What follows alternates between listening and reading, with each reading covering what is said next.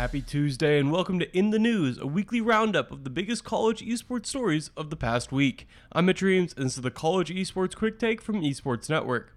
The top news from this past week has come out of PlayVS. It's the leading operator of high school esports events in North America and has been incredibly busy leading into this school year. Since I had their VP of Central Operations on the podcast all of one week ago, and you can find that show a few slots below this one, by the way, PlayVS has already announced two new initiatives. The first is that PlayVS is expanding beyond the US for the first time. Many of the top esports programs in university are in Canada, including UBC, a definite leader in the space. And now PlayVS will also expand to Canada.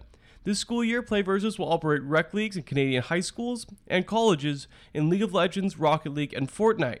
There won't be a separate division for Canada. The schools will play alongside colleges and high schools across the US in PlayVS leagues. And as for what they'll be playing for, PlayVS also announced an increased scholarship prize pool for 2020. This year, PlayVS will award over $600,000 to winners of esports competitions in high school, and they will also award an additional $300,000 to winners of college events. Part of that money is coming from PlayVS' numerous partnerships with game publishers. PlayVS declined to provide the exact breakdown of where the money came from, but it's safe to say it's a combination of PlayVS' own money and the developers' support. PlayVS provides the leagues and the developers' games, and developers help provide scholarships to the winners. It's a good situation for both sides. But with prizes coming from devs, at least in part, prize payout can fluctuate. Fortnite in just fall alone will have over 100k awarded in scholarships.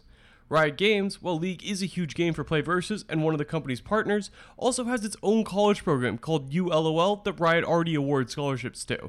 They might have still provided some to PlayVS, but again, I couldn't see the breakdown.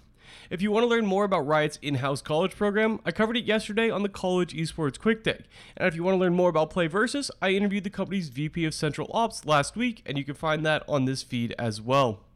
That's all for this episode of the College Esports Quick Take. I'll be back tomorrow looking at a study showing the continued gender disparity in college esports and some of the reasons for that. And on Thursday's program Spotlight, I'll cover Harrisburg University, whose esports program is the focus of a new documentary. Thanks for listening, and remember to rate the show if you can, it helps us out a ton.